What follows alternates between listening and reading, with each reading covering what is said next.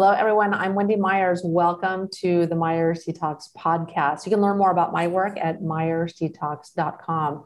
And today we have a really interesting show. We have Dr. Andrew Newberg on the show to talk about how spirituality affects the brain. Really, really interesting show. We talk about how, uh, like, his research is 25 years of research showing what neurotransmitters are released when you're in prayer or in a meditative state. He talks about, you know, addictions and how uh, you know those can be parlayed into a spiritual practice or you know overcome with a spiritual practice. He talks about uh, his new book brainweaver. He talks about uh, neurotheology which is kind of the the biological kind of research of religion and what happens to the body during religious experiences or prayer or meditative experiences um, he also talks about what happens to the brain in brain scans when people are meditating or praying. Um, just lots of really, really interesting topics. We also talk about how to keep a healthy brain as we age. So, what to do, what nutrients you need to have a healthy brain. I know that this is some of my more popular topics. Everyone's really, really concerned about their brain and preserving it. And so, this is a really good podcast uh, as well, really interesting in regards to how your spirituality affects the brain. So, Dr. Andrew Newberg, MD, is currently the research director at the Marcus Institute of Integrative Health at Thomas Jefferson University and Hospital in Philadelphia. And he's a professor in the Department of Integrative Medicine and Nutritional Sciences. And he's also board certified in internal medicine and nuclear medicine. And he's published over 250 peer reviewed articles and chapters on brain function, brain imaging and the study of religious and mystical experiences. And he's published 12 books, which have been uh, translated into 17 different languages. He's the co author of the new book entitled Brainweaver Creating the Fabric for a Healthy Mind Through Integrative Medicine. We discussed that on the podcast. And he's also appeared on Dr. Oz of Star Talk with Neil deGrasse Tyson, Good Morning America, Nightline 2020, CNN, ABC World News Tonight, and now on the Myers Detox podcast. you can learn more about Dr. Newberg and his work at andrewnewberg.com. Dr. Newberg, thank you so much for coming on the show. My pleasure. Thanks for having me on the program. Yeah. So, why don't you tell us a little bit about your research and how you got into studying the brain and, and spirituality? Well, I guess it goes way back to when I was in medical school and, and even really before that. I mean, I always was curious to know how we think about things and, and kind of the, the nature of how we think about reality itself and why there are different religious traditions and so forth. And when I was in medical school, I had the good fortune of working with two wonderful mentors, one who introduced me to the whole world of brain imaging. And we were doing a lot of work looking at very kind of traditional stuff, looking at things like Alzheimer's and Parkinson's and depression and so forth. Uh, and uh, and then I was also working with another uh, mentor who was in the field of psychiatry and who was very interested in trying to understand religious and spiritual beliefs and uh, how different practices like meditation and prayer affected people. And then finally, one day, kind of, you know, the proverbial light bulb went off, and I said, "Well, gee, you know, if we're studying the brain with, you know, depression and uh, and Alzheimer's, why can't we study the brain with spirituality and religion?" And that was really what kind of launched a lot of the research that we've been doing over the last 25 years, studying a whole array of different practices and experiences that people have from almost every tradition. And also trying to understand how that ultimately ties back to what's going on in terms of our overall mental health and well-being, uh, because there have been so much there's been so much research that has been done that has shown that practices like meditation or prayer help to reduce anxiety or depression. Uh, that people who are religious tend to have lower rates of depression and anxiety and suicide and substance abuse and so forth. So so part of what we ultimately want to look at too is is what what those mechanisms are. How does that actually translate into what's going on in the brain? Yes, and and let's talk a little bit about some of the research uh, that you've done. Uh, so like the what like what are the brain scans showed for people that are meditating or while they're praying? When we look at the brain while people are doing a practice like meditation or prayer, uh, we actually see a lot of different changes. And, and in some sense, that shouldn't come as a surprise to people. I mean, when you think about a person's sense of spirituality or religiousness, uh, there are a variety of different cognitive processes. We, we, we think about different things. We think about you know meaning and purpose in life. We think about uh, the nature of the universe. We think about God, for example. There are different emotions that we all have. Uh, some people feel a sense of bliss or calmness. Some people feel sense of energy or joy. And then there are a whole variety of experiences that we have that can be visual, they can be auditory, they can uh, be, you know, again, different things that we may feel, uh, even with regard to our overall sense of self. So, to me, one of the one of the big things to be said from all of the research is that you know there isn't just one part of the brain that turns on or turns off when a person enters a spiritual state or does a spiritual practice, but it's many different parts of the brain, and we have used uh, a variety of different imaging techniques, such as uh, PET imaging, which stands for positron emission tomography, or functional magnetic resonance imaging, fMRI, uh, to peer into the brain when people are doing these practices. But but we can try to isolate certain things that happen in the brain that are related to certain elements of these experiences. For example, one of the areas we've been particularly interested in is the parietal lobe, which is located a little bit more in, towards the back of the brain. And this takes sensory information and helps us to create our sense of self, our, our spatial representation of ourself. So when people are deeply engaged in a practice like meditation or prayer, where they lose that sense of self, and they feel that sense of oneness with the universe or oneness with God, uh, what we find is that there's a decrease of activity in this area. And that, that kind of makes sense. It turns on to help us have our sense of self. So if it shuts down, we lose that sense of self.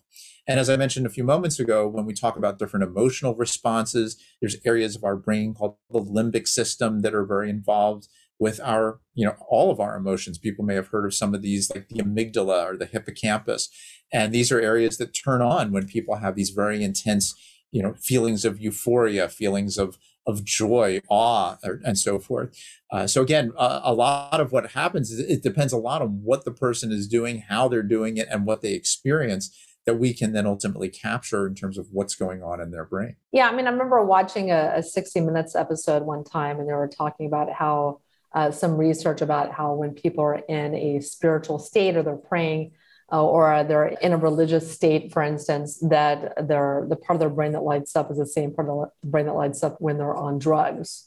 Um, and so I thought, well, well you know, I mean, th- now that's a whole other. Yeah, that's a great point because there's a whole other side of this. So uh, uh, the, the, studies that we were just talking about uh, are basically looking at activity in the brain, and usually that is reflected in blood flow. So when we say that the parietal lobe turns on, or the the limbic system, or excuse me, when the parietal lobe shuts down, or the limbic system turns on, we're talking about blood flow changes because the, the brain is a lot like the engine in our car in the sense that if we want to go faster, we use more gasoline and blood uh, with oxygen and nutrients is, is the gasoline for the brain. So when we rev up a part of the brain, we get more blood flow, and we can we can measure that with these brain scans.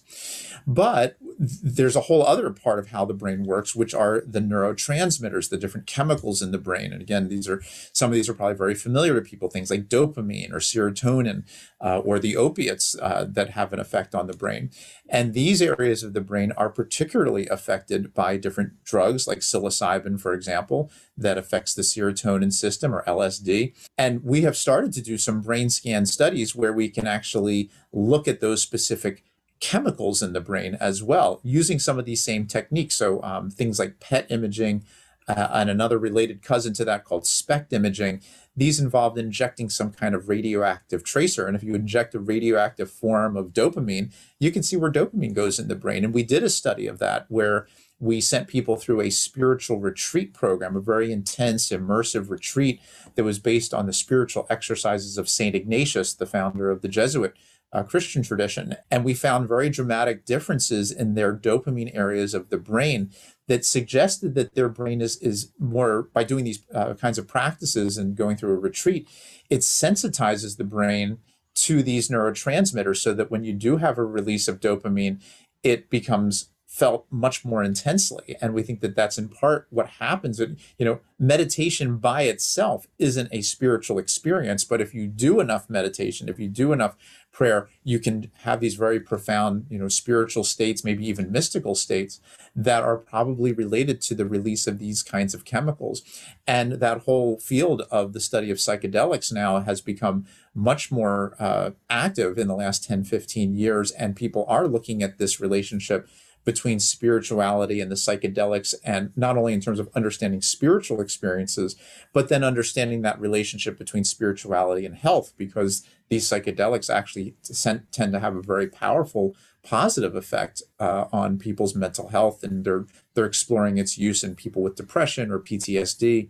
And so, you know, there's a lot more to learn about uh, this overall interrelationship between the psychedelics and the different parts of our brain that are involved in spiritual experiences. Yeah, I mean, it kind of reminds me of the statement that religion is like the opiate of the masses. That uh, they could relate to that. That people that are you know on drugs using opiates they can activate a similar part of the brain uh, with with religion or with their, their spiritual practice uh, perhaps. Uh, you know and, and sometimes people do talk about you know uh, people can become so religious that it becomes a kind of addictive type of process for people. And so uh, you know, is that good? Is that bad? Um, you know, it gets into a lot of very interesting questions, especially when we see a lot of, um, again, therapeutic approaches when it comes to trying to treat people with substance abuse. That oftentimes, like Alcoholics Anonymous, um, they they uh, implicate a higher power as part of that process and there's that sense that that spirit you know that kind of turning towards something spiritual is a way of helping people to overcome that addiction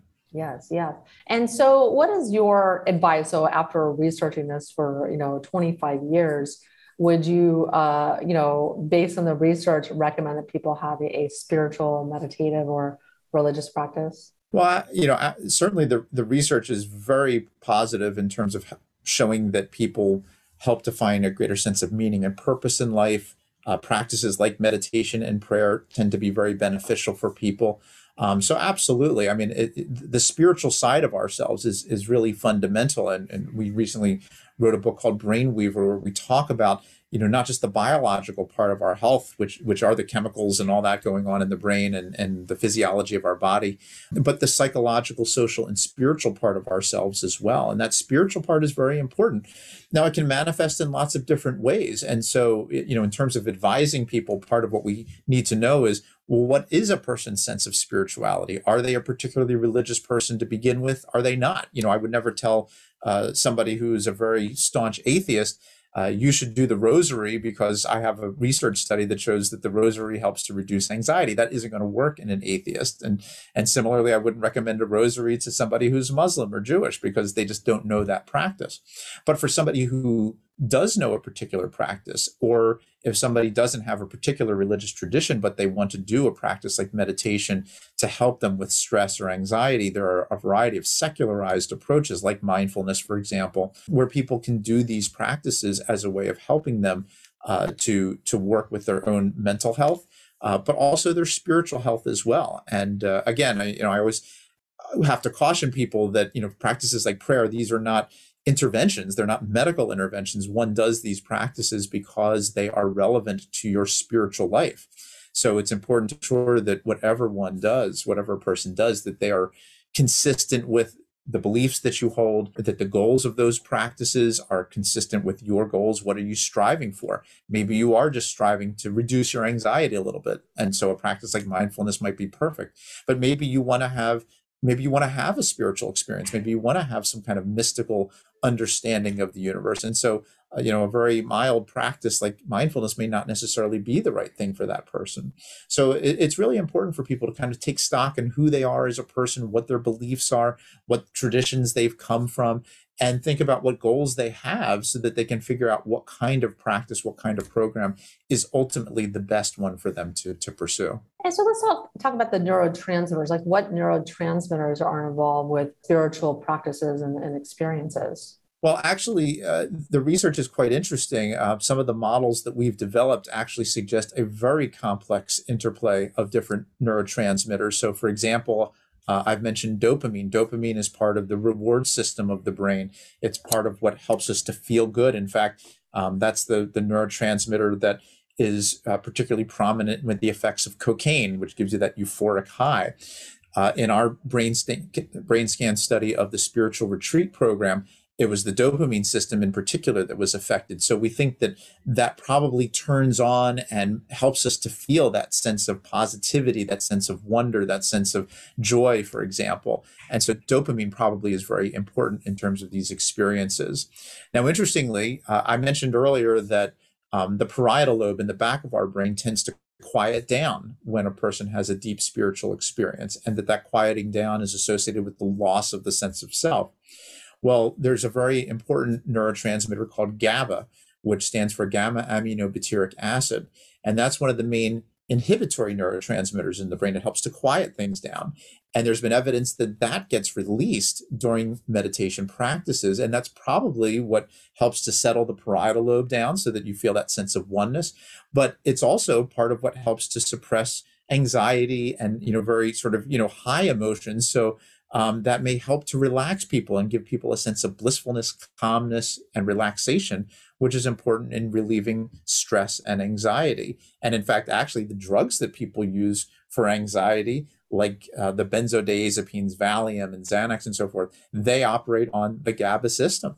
So we can see this kind of overlap. But but again, as I mentioned earlier, there, almost every neurotransmitter system, the serotonin, dopamine, the opiates probably get involved in the, the endorphins as well, uh, as well as several others are probably involved in these experiences. They are very complex and they activate the brain in lots of very uh, interesting and complex ways.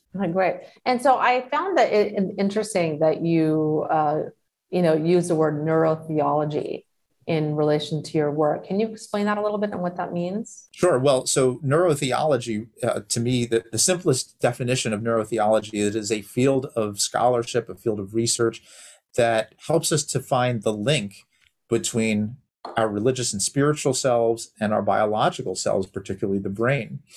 For neurotheology for, to work as a term, I think we you have to think of a couple of important things. First of all, I like to call it a two-way two-way street when what I mean by that is is that it's not science just looking at spirituality, it's not religion or theology trying to understand science, but it's the two sides of ourselves as human beings looking at each other to help us understand who we are as human beings.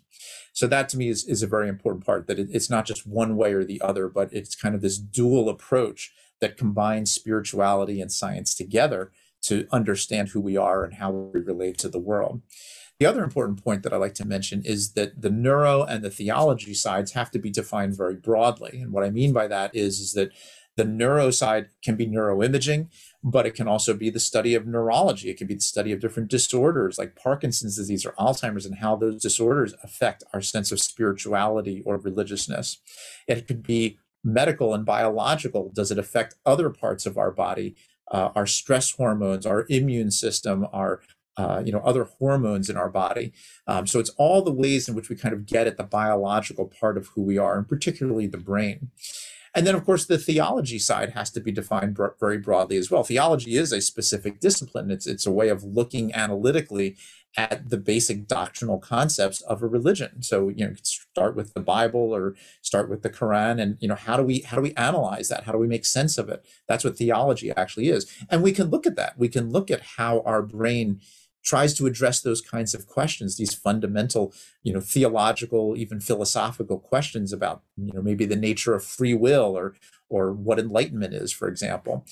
But the, it has to go beyond theology itself because when we talk about prayer or meditation, you know, that's not just theology. Those are the different practices that people do, the different experiences that people have, the beliefs that we hold are another target of our research to try to understand you know why do we believe in god? Why do we believe what's right or wrong about the world? Uh, why do we believe a sacred text for example? Why do we do certain practices certain rituals?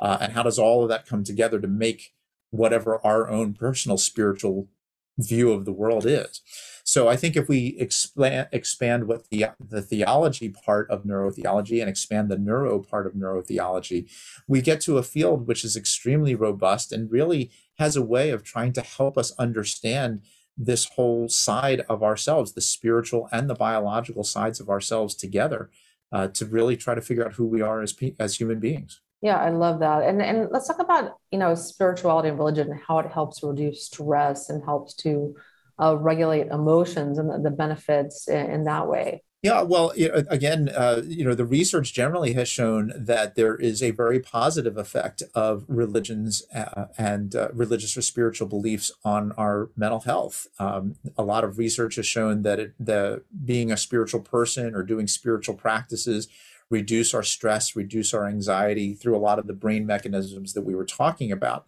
Uh, but actually, I like to sometimes divide this a little bit up into what I call direct and indirect mechanisms of action, because one of the indirect mechanisms of action have to do with the things that a person does as part of a religious or spiritual tradition that wind up having a health benefit, but kind of incidentally.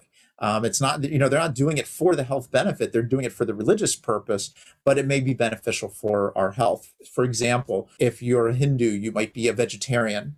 And all of the research now is pointing to the fact that if we have a more plant based diet, rather than eating a lot of meat, especially some of the red meats that are popular in, in a lot of the American diets, uh, the Western diet, then we, we have a healthier body, a healthier brain.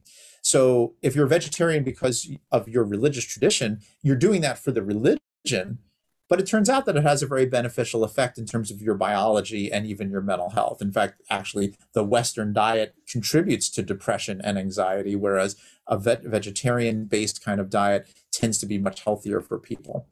The other, another really important indirect aspect of religion can be the social support that people derive. So going to a church, going to a monastery, going to a spiritual retreat, going to a meditation center, that also involves interacting with a lot of other people. And we know that when people have strong support networks, social support networks, they do better in life and they do better with different issues and problems, dealing with health issues, you know, dealing with the birth of a child, eh, you know, whatever issues that they're facing in life. They do better when they have a good social support network. So if you're a religious person and you have a good social support network, that's going to confer a benefit to you, but you're doing it because it's part of your religious tradition, not specifically because you're trying to get a, a health benefit from it.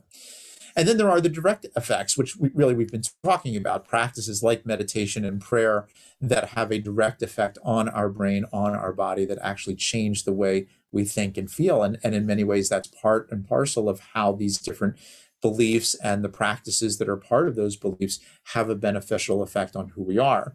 Now, the one you know caveat to all of that which people frequently bring up and, and i think is a very important part of, of neurotheology going forward uh, are the times when things don't go so well when in the context of religion and spirituality and certainly people end up falling into uh, following of a cult, for example, or, and maybe even engaging in you know mass suicide, as some of these cults have done, or people who join terrorist organizations and, and kill people in the name of God, for example. So there are a lot of negative sides of religion and spirituality. Even people who you know may may develop cancer and then they wonder, you know, is God punishing me? Um, and then they develop this very negative belief about religion or God. So there are a lot of different times where religion and spiritual pursuits can can become negative for people and again, I think this is where neurotheology has a real opportunity to come in and say, well, what's going on in the brain? What, what's different in the brain of someone who can follow a cult versus someone who doesn't? Uh, what is the difference in a brain of in the brain of somebody who's willing to to kill other individuals because of their beliefs or the differences in their beliefs whereas other people you know when I, I, work in a hospital and, and so the pastoral care team which are deeply religious individuals but they're they're open and they love people of all different traditions and they're willing to support people uh, and you know so it takes people in one direction versus another. And uh, and hopefully this kind of research will help us to understand that and and help to direct people in a way that is more beneficial and more positive for them. So these are some of the important things that we have to look at both the good and the bad when it comes to religious and spiritual beliefs. Yeah and i love that you're doing this research because it you know because there's some people that they have a hard time having like faith or a belief in god or or even trouble with the meditation or following a meditation practice or, or taking the time to to do that. Like they feel like they don't have time in our fast-paced modern lives but i think it's it's great you're doing this research for people that are very much in their intellectual space to help them realize there are benefits to to having a spiritual practice. I personally believe it, it's an incredibly important uh, part of your health and uh, in many many different ways uh, physical and emotional health to have a spiritual practice. But in all of your research and researching the brain, uh, what do you feel is, is, really important in keeping your brain as healthy as possible, you know, as we age? Well, I, I think that, you know, again, uh, we talk a lot about kind of the four facets of who we are as human beings. We have the biological part, the social part, the psychological part, and the spiritual part. And so the biological part, there are lots of important ways of keeping our brain healthy, and it starts with our diet and nutrition. Uh, and and whether we have a certainly a more plant-based diet, even if you're not necessarily willing to go all the way to being vegetarian, but a more plant-based diet has been shown to be very beneficial. Uh, watching your weight, having you know more good proteins, and trying to avoid uh, all those bad saturated fats and processed foods. You know, we we are what we eat, basically. Not to you know use the trite saying, and uh, and so that's very important in and of itself. Working on making sure that we have a good social support network very very important as well. And how do we develop relationships and our fa- whether it's our family our friends our colleagues and so forth uh, the more good interactions that we can have with people the more we can be open to other people and, and to communicate and talk with other people. We uh, wrote a book called Words Can Change Your Brain and talk about compassionate communication and learning how to communicate effectively with people and listen to people effectively. So all of that is, is really essential for keeping our brain and our body healthy. Uh, and then there's the psychological side of ourselves, which is, you know, how do we try to be careful about feeling overly anxious about things, overly stressed, depressed about the world? And now, again, you know, some people uh, have a biology that that you know kind of leads us down those paths. And there are of course there are ways of trying to combat that both in terms of doing practices like meditation and prayer and sometimes people do need medications to try to help rebalance the brain in certain ways. But there's a lot of ways to try to do that naturally. Again, starting with things like diet and nutrition, trying to work on reducing inflammation in the body, and then ultimately trying to think about the spiritual practices that we may do, and uh, and whether that's prayer, or meditation. Uh, and, and I think you even brought up a good point as you were asking that question, which is that um, you know, even for people who are atheists or who don't believe in religion, well, that's fine too. We all have a spiritual part of ourselves That's that part of ourself that helps us to feel connected to something greater than ourselves. Maybe it's connected to the rest of humanity, and we want to go out and be charitable and, and help people and try to do humanistic kinds of practices to help other people around us whether that's connecting with nature and taking hikes or going you know to the to the ocean um, and trying to feel connected to nature whether it's something creative like art or music that helps us to feel that we kind of connect to ourselves or connect to something beyond ourselves or whether it is something that's truly religious and spiritual. Those are all ways of trying to enhance that spiritual side of ourselves and if we can engage our health and well-being along those four different dimensions of who we are the biological social psychological and spiritual that's where the evidence shows that that will do the best to keep our brain functioning as, as good as possible for as long as possible and keep us as young and healthy as possible. Something we uh, one of my colleagues and i uh, refer to as spiritual fitness uh, and so that spiritual fitness is a part of our brain's fitness as well. I love that. Hashtag spiritual fitness. Yeah i have a t-shirt that says hashtag spiritual gangster so funny. um, and so you co-authored a new book. Uh, it's called Brain Weaver: Creating the Fabric for a Healthy Mind Through Integrative Medicine. Can you tell us a little bit about uh, what we can learn in your book? Sure. Well, it, you know, it's, it's based on a lot of the things that we've been talking about, and and uh, this has, I think, been a great introduction to a lot of the topics. Uh, we talk about the four dimensions of who we are. We also talk to people about trying to recognize and, and take stock in who they are as individuals. What are their strengths and weaknesses? Are, are you know, are you somebody who handles stress well? Uh, are you somebody who doesn't handle stress well?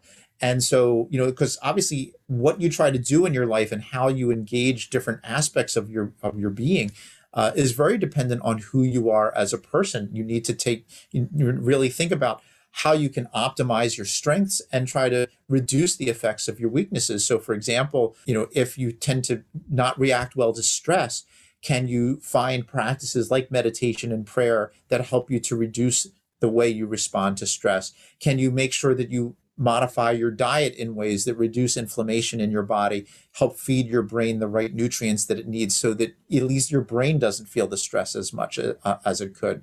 Do you have certain genetics that might predispose you to uh, depression or Alzheimer's disease? And if so, you know, how do you try to work through that or work around that by taking as good care of yourself biologically, eating as best as possible, uh, maybe taking certain supplements. Maybe if you find that you your immune system doesn't work as well as it should, uh, are there certain you know uh, vitamins and, and nutrients and antioxidants that might be beneficial for you to help keep your immune system as robust as possible so that again you don't have problems with inflammation that ultimately lead to uh, a detriment in terms of how your brain is working. So in the book we talk a lot about how people can recognize where their individual strengths and weaknesses are. We talk about the different ways of creating the right kind of diet an individualized kind of care diet for each person and then find the practices like uh, the, the various spiritual practices, meditation that would be the right kind of practice for each person. There's thousands of different kinds of meditation practices,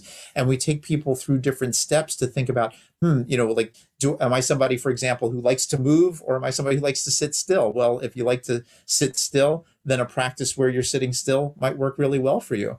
But if you really can't sit still for that long, then maybe doing a practice like Tai Chi or other type, you know, or walking meditation or yoga, for example, might be a much better kind of practice because it gets your body moving. And then you use that movement as part of the meditative experience. So again, we sort of take people through all these very specific details about how they can optimize their brain function through Brain Weaver and try to help them weave the, the best brain possible. Fantastic. And so where can we learn more about your work? Do you have a website or anywhere where you publish your work? So the best place is, is my website, which is Andrew Newberg, dot com. And uh, on there, it has information about some of the research studies that we've been talking about, looking at the brain during spiritual practices, looking at how nutrition affects the brain and so forth. Uh, it also has information about various research articles and, uh, and certainly the books that we have been publishing over the years, uh, exploring that entire relationship between our mind, our brain, our spirit, and how people can find the best ways of optimizing that overall intersection between all of them to, to make them the best people they can be. Fantastic. Well, Dr. Newberg, thanks so much for coming on the Myers Detox podcast. Uh, is there anything else that uh, maybe you we've left out or that you wanted to to leave the audience with? Uh, well, you know, I, I think uh, you know each person really it, it's an active process, and uh, and I always encourage people to to think about who they are, think about what their goals are, think about the best ways of trying to uh, optimize who they are, and and to to to be optimistic about uh, the the changes that people can can try to make in their lives and in their world, so that they can uh, really pursue their goals and and try to achieve the all the enlightenments that they uh, all are looking for, and uh, and hopefully through Brain Weaver and some of the other work that we've done, uh, we can help people to to find the path towards towards that enlightenment for each one. Okay, fantastic. Well, Dr. Newberg, thanks for coming on the show. And everyone, thank you so much for tuning in every week to the Myers Detox podcast. And it's such a pleasure to be able to like bring you all these world leading experts uh, to help you you know meet your health goals and get you you know where you're wanting to go in your life so thanks for tuning in and i'm wendy myers and i'll talk to you guys next week the Myers Detox podcast is created and hosted by Wendy Myers. This podcast is for information purposes only. Statements and views expressed on this podcast are not medical advice. This podcast, including Wendy Myers and the producers, disclaim responsibility for any possible adverse effects from the use of information contained herein. Opinions of guests are their own, and this podcast does not endorse or accept responsibility for statements made by guests. This podcast does not make any representations or warranties about guest qualifications or credibility. Individuals on this podcast may have direct or indirect financial interest in products or services referred to herein. If you think you have a medical problem, consult a licensed physician.